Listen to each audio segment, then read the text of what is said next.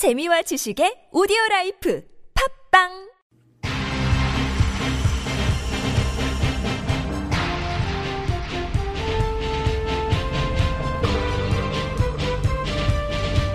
색다른 시선 김종배입니다.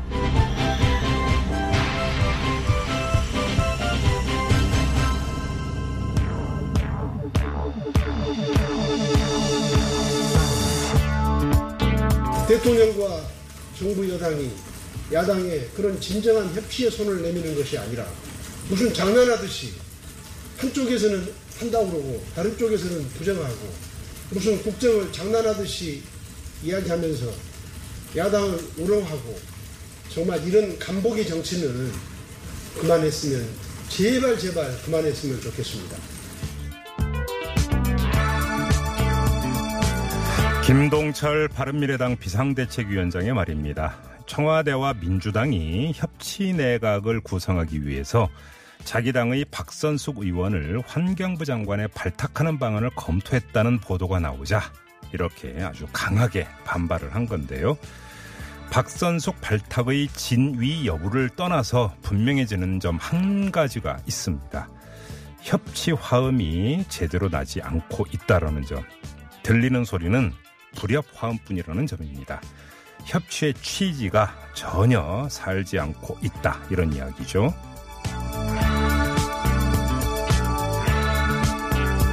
색다른 시선 김종배입니다는 오늘도 우직하게 하루를 정리해드립니다. 지금 바로 시작합니다. 뉴스 따라 읽지 않고 따져 읽습니다. 시사통과 똑 기자의 뉴스 해부. 네, 뉴스에브 시간인데요. 양아랑 기자 휴가로 어, 이번 주 월요일부터 어, 대신해주고 있는 오마이뉴스의 최지용 기자 다시 모셨습니다. 어서 오세요. 예, 안녕하십니까. 일주일이 금방 가죠. 아, 벌써. 금방 갔습니다. 벌써 금요일입니다. 네. 한주 꽉꽉 채우셨습니다. 네. 자, 오늘 첫 소식은요. 예, 방금 말씀해주신 박선숙 바른미래당 의원이 예. 의원의 입각설인데요. 네네. 어, 구체적으로 이제 각 기관들의 반응을 살펴보자면 음. 청와대는 뭐 논의된 바 없다 이렇게 음. 밝혔고요. 네. 박선- 박선숙 의원 본인도 어떠한 연락 받은 적 없다 이렇게 음. 했고요. 네. 이를 추천했다고 보도가 된 홍영표 원내대표 또한 추천한 적 없다라고 음. 부인했고요. 네. 바른미래당과 민주평화당은 의원 빼가지 말라. 간보기 중단하라라고 하면서 반, 반발했습니다. 네. 근데 아무튼 공식적으로는 그러면 지금 여권이나 박선숙 의원 본인도 지금 부인을 하고 있는 거잖아요. 네, 그렇습니다. 뭐 그러면 끝난 얘기라고 봐야 되는 겁니까? 그렇지 않은 게요. 예. 이 협치 내각을 하겠다라는 거는 여 어, 그러니까 청와대와 여당이 이미 결정한 바고요. 네, 방향을 잡아 방향을 잡아놓은 거죠. 예. 결국 어 누군가를 입각을 시켜야 되는데 네. 박선수 의원이 가장 좀 유력한 인물인 거는 맞습니다. 어떤 점에서요? 일단 뿌리가 민주당에서 그- 정치 그렇죠. 시작을 하셨죠. 그 그렇죠. 래서 김근태 전 의원과도 인연이 깊고요. 네. 어, 김대중 정부 시절에 대한민국 여성 최초로 청와대 대변인을 했고요. 네네네. 그리고 어, 참여정부 시절에는 환경부 차관을 했었습니다. 그렇습니다. 네. 어, 정치적으로 좀 이 민주당과 좀 결이 다르게 간 게 이제 2012년 대선 때 네. 안철수 후보의 선대위원장을 맡으면서인데요. 그렇죠. 음. 이후로 계속 어, 안철수 의원과 같이 이 정치의 길을 했지만 음흠. 지난 총선 이후 이- 총선 때 리베이트 의혹이 터졌었죠. 이게 법정에서는 무, 무죄가 나왔는데요. 예. 이때 좀 둘 사이가 좀 멀어졌고 네. 그 후에 이제 어 대선 이후 음. 대선 때까지는 어느 정도 관계를 좀 유지를 했었습니다. 대선 이후 근데 안철수 대표가 전 대표가 그 대표에 다시 출마한다고 하면서 네네. 박선수 의원은 그 당시에 상당히 반대를 했었다고 하더라고요. 음. 그때 당시에 이제 결별을 했고 특히 그 이후에 이제 바른 정당과의 합당 과정에서는 음. 완전 정치적으로 거의 이별한 상태. 그래서 뭐 거의 거든요. 당에 거의 모습을 드러내지 않는다 이런 보도도 저는 예, 지금 뭐 이름은 소속은 바른미래당으로 다 돼 있지만 네. 어, 민주평화당 의원들과 거의 음. 호흡을 맞추고 있다고 봐야겠죠. 알겠습니다. 네. 그나저나 박선숙 의원의 발탁설 그 진위 여부에 대해서는 어떻게 생각하세요? 저는 이게 사실 협치를 하겠다고 한다면 지금 야당에서 주장하는 것이 네. 그 협치의 가치 또는 어떤 정책적 목표 예. 이런 것들을 먼저 일치를 하고 예. 일치를 시키고 그 다음에 누구를 입각시키거나 이런 거는 부차적인 문제다라는 음. 건데요. 사실 뭐 부차적인 건 아닙니다. 이게 사실 두 가지가 같이 가야 될 음. 부분인데요. 네네. 박선숙 의원이 바른미래당 소속이지만 민주평화당과 밀접한 관계가 있다는 점에서 음. 뭐 지금 정부가 또 여당이 협치의 대상을 자유한국당으로 놓고 있지 않지 않습니까? 네네. 두 정당이 어, 협치의 대상이라는 점 그리고 음. 박선수 의원이 민주당과 뿌리가 깊다는 점 음흠. 이런 부분에서 충분히 어느 정도 그림이 그려지는 음. 상황이라고 볼 수 있겠죠. 그래요? 특, 예, 특히 최근에 이제 청와대에 이제 곧 그 국정홍보비서관으로 네. 어, 유민영 전 예, 춘추관장 참여정부 시절에 그 춘추관장을 했던 유민영 과거 대, 대선 때 안철수 캠프 푸의 메시지 담당을 했었죠. 그렇죠 네. 대변인도 하고 대변인도 하고요. 예, 예, 메시지 예. 담당을 했었는데요. 음. 이분도 이제 뭐 안철수 대표와는 뭐 정치적으로 결별한 지 좀 시간이 지났고요. 네. 어, 내정설이 이미 어, 흘러나왔 어, 나왔습니다. 청와대 비서관으로 간다. 그렇죠. 네, 예. 국정홍보 비서관 이분이 이제 그런 국정홍보나 이런 쪽으로 이제 전문성이 있기 음, 때문에 음, 음. 발탁설이 지금 뭐 거의 내정이 설이 여러 차례 보도가 예, 예. 됐고요. 네. 그런 케이스로 보- 봤을 때 박선승 의원은 상당히 유력한 음. 인사라고 보여집니다. 그래요. 예, 근데 이제 문제는 이제 야당이 뭘 조건으로 가져갈 거냐인데요. 그렇죠. 지금 뭐 일각에서 뭐 경제 정책 이런 걸 어, 정부가 손봐야 된다 음. 이런 이야기도 하고 있는데 음. 뭐 출범한 지 1년 된 정부의 경제 정책을 바꿔라 이런 요구를 협치의 조건으로 내세우면 은 솔직히 좀 받아들일 수 없을 것 같고요. 그래요. 음. 어, 선거법 개정 정도가 음. 협치를 하는데 가장 좋은 매개가 되지 않을까. 최지훈 기자가 네. 며칠 전에 박선수 의원 직접 만난 적이 있다면서요. 며칠 전은 아니고요. 한 2주 정도가 된 것 같습니다. 이게 음. 네. 박선수 의원의 입각설이 지금 보도된 거는 처음이지만 네. 개각 이 설이 흘러나올 때마다 예. 야당에서 누군가 발탁될 거다라고 한다면 항상 이름이 거론됐었거든요. 아 그랬었나요? 네, 예. 뭐 이게 뭐 기자들이나 이제 정치권에서는 뭐 지금 처음 나온 이야기는 아 닙니다. 이른바 찌라시에 좀 아 그렇죠, 많이 예, 아. 여러 차례 어, 거론이 됐었습니다. 찌라시에 등장을 한 적이 있다. 네, 예. 제가 여쭤본 적은 있는데요. 어 뭐 뭐라고던가요 본인은? 이제 그렇다 아니다 이렇게 확정적으로 다- 답변을 하시지 않으셨습니다. NCND? 네, 그렇게 해석하시면 될 것 같습니다. 아 그래요? 네. 음, 더 궁금해지네요. 그러니까. 네. 알겠습니다. 자 다음 소식으로 가요. 예, 다음 소식입니다. 음. 그 양스태 전 대법원 시절에 법원 행정처가 벌인 그 사법농단 의혹 소식을 계속 보내드리고 있는데요. 네네네. 예, 더좀 충격적인 문건이 나와서 말씀드리려고 합니다. 네. 그 판사 비리 사건을 덮으려고 그 이석기 전 통합진보당 의원의 재판을 앞당긴 정황이 지금 드러났습니다. 참 별일이 다.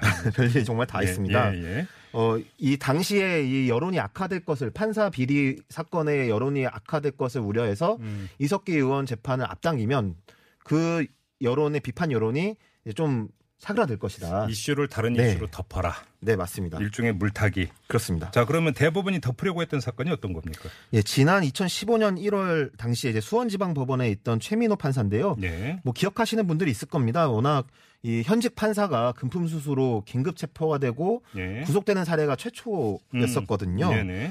어, 이 최 씨 그 사채왕이라 불렸던 최모 씨에게 6억 원 상당의 금품을 네. 아, 받았다는 혐의로 네, 기억나네요. 예예 예. 체포가 되고 그 검찰 조사 과정에서 이제 자백을 했습니다. 내가 돈을 받은 게 맞다. 네. 이 최모 씨라는 사채업자가 그 마약 혐의를 받고 마약 사범 이 음. 혐의를 받고 있었는데요. 음. 어, 최, 최 판사를 통해서 검찰이 로비를 하려고 했다. 예. 이런 정황들이 보도가 됐었죠. 어, 네. 그러니까 이 상황 자체는 요즘 뭐 그 흔히 하는 신조어로 빼박 사건.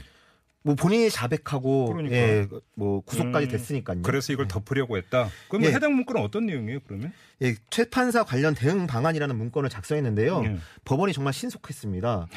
이 보도가 이, 이 관련 보도가 나온 게 10, 어, 2015년 1월 10일 경이고요. 네.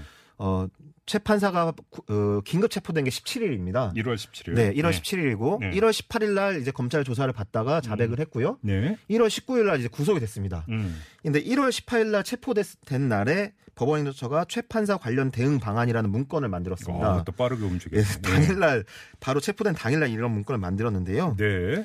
여기 문건 내용을 보면 이렇게 나와 있습니다. 청와대가 사법부에 대한 비판적인 시각을 갖게 된 상황이라 메가톡급 후폭풍이 예상된다. 네. 당시 이제 박근혜 청와대가 사법부에 대해서 안 좋게 볼 것이다. 야, 이렇게 예상한 거죠. 이것도 참 의미 있는 문장인 게 주어가 국민 이가 아니라 네. 그렇습니다. 청와대가 하나. 이게 네. 주어네요. 여론이 국민적 여론이 사법부에게 비판적 여론이 쏠리면 청와대가 사법부를 나쁘게 볼 것이다. 음. 이렇게 예상을 한 거죠. 그렇죠.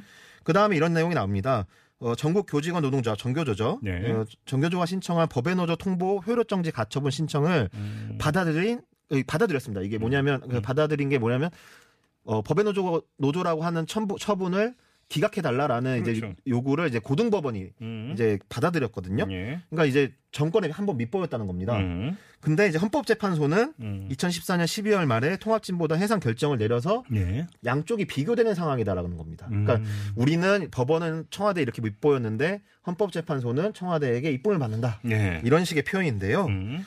어, 그런 식의 이런 상황을 이제 덮으려고 음. 이석기 의원의 그 당시에 이제 내라는 모 사건에 이제 네. 대법 선고가 예정돼 있었는데요. 네. 이 선거 이 선고를 원래 당시에는 2월 달에 음. 어, 2월 중순 정도에 할 것이다라는 예상들이 나왔었는데 예. 이거를 앞당겨 1월 22일 날 해야 된다. 이 문건이 제가 아까 말씀드렸을 때 1월 18일 날 예. 네, 어, 그 작성된 문건이라고 했지 않습니까? 근데 요즘 제가 네. 궁금한 게 보통 이제 대부분 선거 때는 그 미리 예고도 하잖아요. 예고를 이 사건 합니다. 선거는 며칠 날 있습니다. 네. 예고도 하고 하는데 이걸 앞당길 수가 있는 거예요?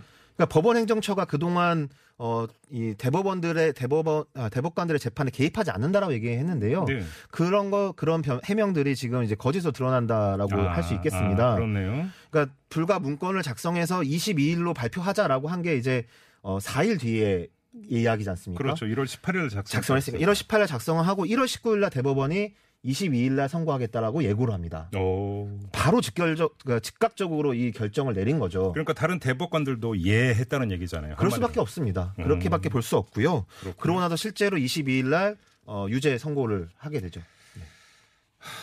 일사불란했군요. 대법관님들께서. 저번에 그 강제징용 사건 때도 그 마찬가지로 1월 28일 날 그 음. 한일 합 그 한일 협상 협상이 이루어지고 나서 네. 즉각적으로 그 대응 문건 만들지 않았습니까? 그러니까요. 온갖 관심이 여기에 있었던 것 같습니다. 알겠습니다.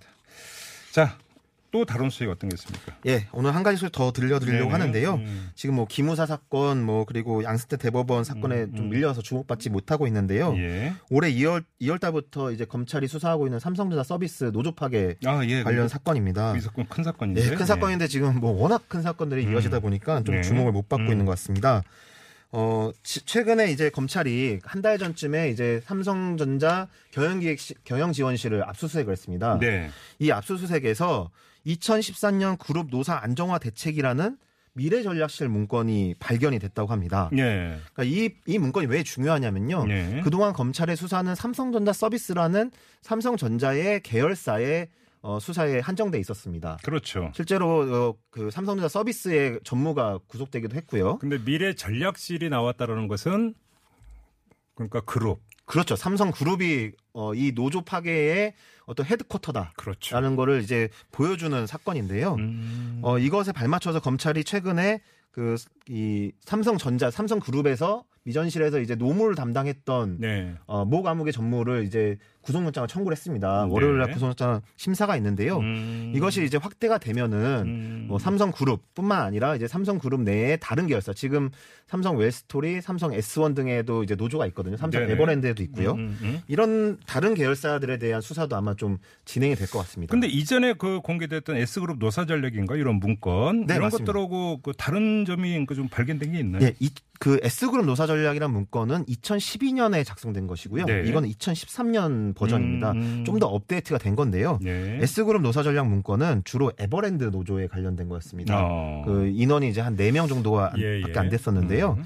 2014년 문건은 이제 삼성전자 서비스 노조에 대한 내용들이 음. 어, 상당 부분 담겨 있고요. 네. 어, 이때 이제 2013년 7월에 이제 삼성전자 서비스 노조가 설립이 음. 됩니다. 음. 어, 그거에 주로 대응했던 문건이라고 볼수 있겠습니다. 아 그렇군요. 얘기 나온 김에 하나 궁금한 게 네. 삼성전자 서비스 기사들 모두 직고용하겠다고 밝힌 바가 있지 않습니까?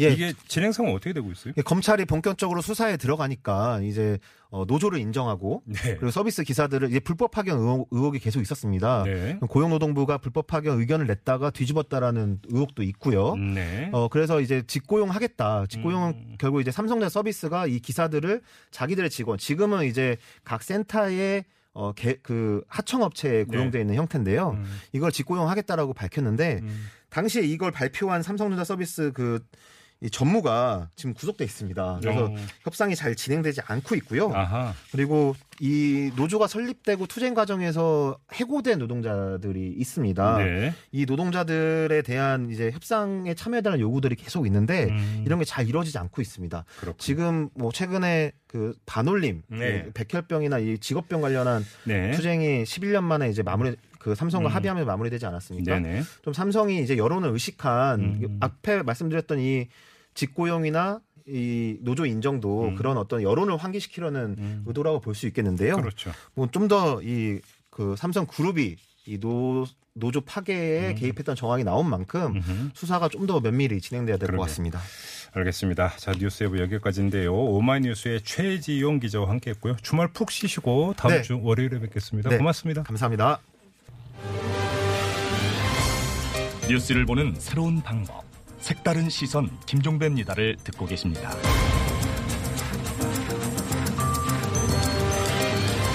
네, 고용노동부가 내년도 최저임금 8,350원을 확정했습니다. 경영계 등이 재심해달라 이렇게 요청을 했지만 받아들이지 않았고요. 대신 최저임금 인상에 영향을 크게 받는 업종에 일자리 안정자금을 차등 지급하는 등의 연착륙 방안을 마련하겠다 이렇게 밝혔습니다. 하지만 소상공인들은 크게 반발을 하고 있는데요. 자, 관련 단체 어, 잠깐 연결해서 입장 들어보겠습니다. 소상공인 연합회 장- 어, 정원석 정책 홍보 본부장 연결합니다. 여보세요. 네, 여보세요. 안녕하세요. 예, 안녕하세요, 본부장님. 네. 많이 실망스러우신가요? 아, 저희는 지금 뭐 허탈감과 분노를 지금 삼키고 음. 있죠. 그래요. 최소한 이 점을 좀 받아들여줬으면 했던 게 어떤 거였어요, 본부장님? 아, 그냥 저희는 이제 재심의 자체가 아예 열리지 않았다는 거에서 음. 너무 허탈하고요. 네. 예를 들어서 재심의가 열어서 전문가적인 어떤 시각들을 많이 이렇게 논의가 되고. 그러고 나서 평가가 되면 되는데 네. 장관님이 뭐 전문가의 검증을 받았다고 하는데 사실은 네. 사용, 사용자 측들하고 일말의 소통도 없는 상태에서 음. 어, 이의 제기를 한쪽하고 대화하지 않는 상태에서 네. 장관님의 독단적인 판단에 의해서. 어, 최저임금 결정에 대한 일방적인 네. 그런 결정이 좀 아쉽고요. 네네. 그리고 최저임금위원회의 뭐 중립성을 존중한다고 하신다고 하셨는데 음. 이거는 고용노동부 장관님으로서의 어떤 책임을 전가하는 음흠. 예, 무책임한 행동이 아닐까 음. 생각하고 있습니다. 알겠습니다. 일자리 안정 자금이라고 그러니까 최저임금 인상폭만큼 이제 지원해 주는 그 자금이잖아요. 이것을 최저임금 영향을 크게 받는 업종에 차등 지급하는 방안을 검토하겠다. 이제 고용노동부가 이런 방안을 내놨는데 어떻게 받아들이세요, 이거는? 2018년도 일자리 안정 자금에 관련해서 좀 데이터를 봐야 될 문제가 있는 건데요. 예, 예. 사실 일자리 안정 자금은 뭘 이제 제도를 통해서 가장 수혜를 보는 것은 소상공인들이 아니에요. 음. 어떻게 보면 국가의 4대 보험 공단의 재원을 충원하는데 큰 수혜를 봤다고 볼 수가 있고요. 네. 그것이 마치 소상공인들의 일자리를 유지하기 위한 자금처럼 그렇게 비춰지는데 그렇지 음. 않습니다. 아, 그래요? 1월 달부터 각 부처가 그 일자리 안정금 관련해서 홍보에 매달렸는데요. 네. 어, 신청률이 80에서 9% 나왔다 이렇게 홍보하였지만 음흠. 지금 5월 달의 수급률을 보면 네. 어, 그렇게 높지 않습니다. 음. 네, 일반적으로 보면 제조업 같은 경우에는 음. 20인 미만 같은 경우에는 지급률이 한 60% 정도 되고요. 예. 가장 소상공인이 많은 도, 도매 소매업 같은 경우는 지급률이 한 24.5%, 음. 숙박업 같은 경우에는 한 19.9%밖에 안 됩니다. 그렇군요. 그러니까 별로 이렇게 효용성이 없는 그런 정책인데 과연 이 정책으로 어, 장관님이 어, 좀더 주겠다 이렇게 얘기하시는데 사실 이거는 저희가 돈을 덜 받고 덜 받, 어, 더 받고의 그런 문제가 아니라 네. 근본적인 문제에 대해 해결의 문제라고 그러는데 음. 시각을 좀 달리, 달리하시는 데에서 음. 더욱 저희가 분노하고 네. 하라고 그렇죠. 예. 자, 그러면 정부가 어떤 대책을 내놓아야 된다고 생각을 하세요? 그게 이제 그 이전에 이제 나왔던 그 최저임금제 차등 적용 이런 방안이 다시 검토가 되는 이렇게 보세요? 예, 예, 예. 음. 이 소상공인 업계하고 영세 중소기업의 지불 요건을 고려를 해야 되거든요. 예, 예. 주고 싶 어도 줄 수 없는 그런 어떤 환경과 그 여건을 고려를 해서 음흠. 어, 최저임금이라는 것은 사실은 취약계층들의 생활 보존, 그다음에 인간다운 삶을 어, 유지하기 위한 그 근본 취지가 있는데 네. 최저임금 인상으로 인해서 솔직, 어, 취약계층의 일자리가 더 줄어들고 있습니다. 음. 예, 그러면 취약계층의 일자리도 줄어들고 소상공인이나 자영업자들의 그 폐업률이 점점 높아가는 이런 실정에서 네네. 분명히 그 환경에 따라서 차등 적용해야 되는 것이 맞지 않겠느냐 아. 이런 저희의 주장이고요. 네네. 5인 미만 정도 되면 내년도 되면 최저임금 미만율이 50%를 상회해요. 음. 그러면 10개의 가게 중에 5개 가게는 범법자로 몰릴 수밖에 없는. 음. 그래서 이거는 어떤 의미로 보면 국가의 통치권자이신 대통령의 특단의 대처와 음. 결정이 필요하다고 저희는 생각하고 있습니다. 알겠습니다. 일부 지금 뭐 단체는 그 최저임금 불복 운동에 나서겠다 이렇게 입장을 표명을 했던데 앞으로 어떻게 대처하실 계획이세요? 소상공인연합회에서는 외식업중앙회 그다음에 뭐 전국 택시 운송사업연합회 네. 일부 중소기업 단체들하고 연대해서 네. 소상공인 생존권 연대를 구성을 하였고요. 예, 예. 그래서 어 저희가 이제 총 걸기 대회를 음. 8월 29일 날 광화문에서 할 예정은 음, 음. 네, 구체적인 타이틀은 최저임금 제도 개선 촉구 국민대회를 개최할 예정이고요. 네. 어, 지금까지 합리적으로 저희가 많은 호소를 했지만 음. 일말에 어, 살려달라고 하- 했지만 그냥 등을 돌려버린 이런 사태에 대해서는 너무 실망감이 커서 음. 이제는 직접적으로 행동으로 나설 수밖에 없는 그래서 그러네요. 국민들에게 좀 많이 좀 알려드리고 싶은 그런 심정입니다. 답답하네요. 알겠습니다. 저 말씀 여기까지 드릴게요. 고맙습니다, 본부장님. 네, 감사합니다. 네, 지금까지 정원석 소상공인연합회 정책 홍보 본부장과 함께했습니다.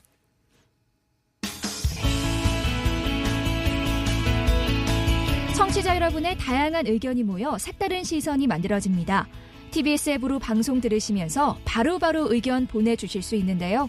앱을 통해 참여가 어려우신 분들은 50원의 유료 문자, 우물정 0951이나 카카오톡 플러스 친구를 통해서도 참여하실 수 있습니다.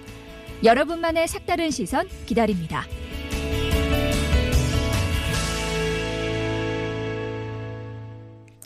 네, 지금부터는 기무사 이야기를 좀 하겠습니다. 기무사 개혁위원회가 어제 개혁안을 어, 발표한 바가 있었습니다. 그게 세 가지 시나리오로 이제 제시를 했는데요.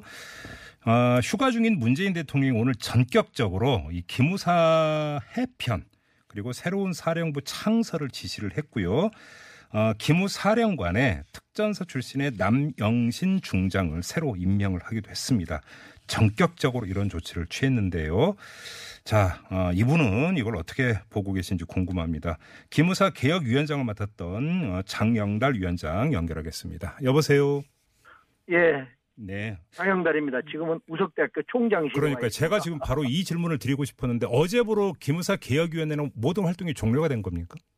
네, 그렇다고 봐야죠. 그러면 이제 지금 위원장님이라고 부르면 안 되는 건가요? 그러면 종장님? 아직까지는 그, 그, 이 인터뷰할 때는 그렇게 네. 부르시더라고요. 네, 그냥 그렇게 그러니까, 그, 그러니까 불러도 되겠죠? 네. 네, 알겠습니다. 네, 편하실 대로 하세요. 자, 해편이라고 하는 단어가 오늘 청와대에서 등장을 했습니다. 그래서 찾아보니까 그러니까 해체를 하고 그러니까 다시 편지한다 이렇게 해석을 하면 될 것 같은데 청와대가 해편이라고 하는 아주 생소한 단어까지 꺼내 든 것은 네. 그러니까 그 이전에 이제 위원장님이 저희하고 인터뷰할 때 하셨던 말씀 해체 수준의 개혁 이걸 강조하기 위한 것 이렇게 해석을 하면 되는 건가요?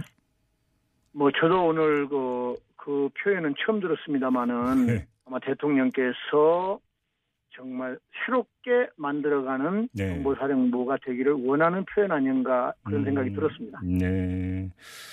근데 자 일단 이전부터 여쭤봐야 될 것 같은데 어제 이제 세 가지 방안을 제시를 했잖아요 개혁위원회에서. 네, 네. 근데 그 이 세 가지 방안과 오늘 문재인 대통령이 전격적으로 지시한 내용과 어떻게 맞닿아 있다고 생각을 하세요, 위원장님? 제 1안을 선택하신 거죠. 제 1안을 어, 그렇죠. 사령부 체제는 존속을 한데 완전히 거의 갈아엎는 수준으로 한다. 그렇습니다. 예. 근데 그 사령부 수준을 굳이 유지를 해야 되는 이유가 뭐였을까요?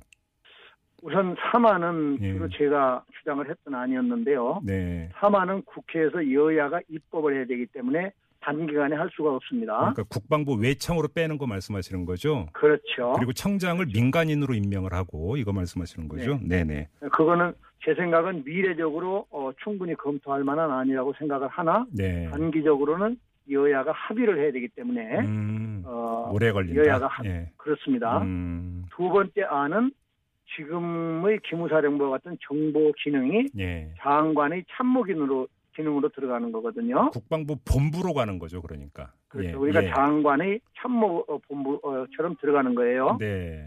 장관의 지시를 직접 받아서 운영되는 거예요. 음, 지금의 기무사령부는 대통령령과 기무사령령이라고 하는 법령이 있어서 예. 거기에 따라서 움직여 가는 건데 예. 이 안은 장관의 명령에 따라서 가는 거예요. 음, 그래서 그 부분은 이제 저 같은 민간 의원들이 주로 반대를 했었는데 아, 왜 반대하셨어요? 어, 지금 그 개헌 문건이라는 것도 네. 그 장관이 떨어져 있는 기무사에 지시를 해서 만들었다 이렇게 돼 있어요. 아, 예, 예. 그런데 예. 예. 예, 그렇게 돼 떨어져 있는 부대도 장관이 지시를 하면 수족처럼 움직였는데 네. 아예 그러면 상시적으로 장관의 그 참모 기능으로 들어가 버리면 음. 그 어, 정보 부대가 네. 장관과 독립적으로 활동할 수 있겠는가? 또 장관이 대통령이 임명했다고는 하지만 네. 장관이 문제가 있는 것도 누군가는 들여다봐주는 안전장치가 있어야 되는데 어. 장관이 문제가 있을 때는 뭐 누가 그것을 보는가? 예. 이런 문제점이 있어요. 위원장님 잠깐만요. 죄송한데요. 근데 지금 위원장님께서는 그 지금 그간에 나왔던 의혹, 그러니까 당시 한민구 국방장관이 기무사의 지시를 해서 검토해보라고 지시했다라고 하는 의혹 있잖아요. 이걸 네네. 사실로 전제하고 말씀하시는 것 같은데 이게 지금 수사에서 확정이 된 사실인가요? 일단 기무사의 그 장성들이 네. 어, 저희 위원회에 와서도 그런 어, 얘기를 했지만 수사기관 앞에 가서 네. 우리 그 당시에 이 사령관으로부터 들었는지 본인들도 들었는지 모르지만 우리는 한민구 장관 지시에 따라서 만들었다. 예. 이렇게 증언하고 있기 때문에 기무사 쪽에서는 그렇게 주장을 하지만 한민구 전 장관은 그 부정하고 있지 않습니까? 그거를. 아, 그런가요 또? 예. 그러면 뭐 의혹이라고 해둡시다. 예, 예. 아무튼 그 이렇게 떨어져 있어도 그러한 그 지시 관계가 있는 것으로 의혹이 되는데 네. 아주 참모기능으로 넣어놨을 때는 그 부서가 국방부가 자칫하면 정보기능하고 장관하고 한짝이 돼서 쿠데타보가 돼버릴 수 있어버리는 기능을 오면 예. 그 어떡하는 거냐 어. 이런 어, 우려가 있는 거예요. 그래서 예. 민간위원들은 주로 그 안을 어, 반대했었어요. 아, 민간위원들 거의 대부분은 그러면 국방부 본부 체제를 반대를 했었습니까? 논의 과정에서? 그랬습니다. 아, 근데 지금까지 그 언론 보도로 알려진 바는 송영무 장관은 오히려 본부 체제를 선호했던 것으로 이렇게 보도가 되고 있었는데 이건 맞아, 그 맞는 보도였나요, 그러면? 국방부 장관이나 이분들 의견은 모르겠으나 네. 하여튼 거기에 와 있는 어, 군 현역이나 어, 예비역들은 음. 주로 그 안을 좀 어, 아. 선호하는 편이었고 예. 민간 출신인들은 그 안을 어, 거의 다가. 동의하지 않았습니다. 알겠습니다. 그래서 이제 그런 문재인 대통령 같은 경우도 국방부 본부로 가는 게 아니라 동대 사령부로 일단 두는 것, 그 틀은 그대로 유지를 하는 것으로 선택을 했다고 하는 건데 그러면 자 그러면 이제 궁금한 점은 해체 수준을 어디까지로 보면 되는 거냐 이 문제 아니겠습니까? 일단 저 어, 기무사령관을 바치는 모든 법령을 폐지했어요. 네. 예, 예, 대통령령이나 기무사령이나 기존 어, 제도는 전부 없앴습니다. 그게 어떤 의미를 갖고 있는 겁니까, 위원장님? 일단 어, 그것을 바치고 있던 법령 근거가 없어진 거죠. 음. 흔적이 없어진 거예요. 예. 그리고 이 사령부라는 이름을 그, 이, 이름은 있지만 예. 이름이 완전히 달라질 뿐만 아니고 음. 내용도 전부 어, 변경을 시켰거든요. 네.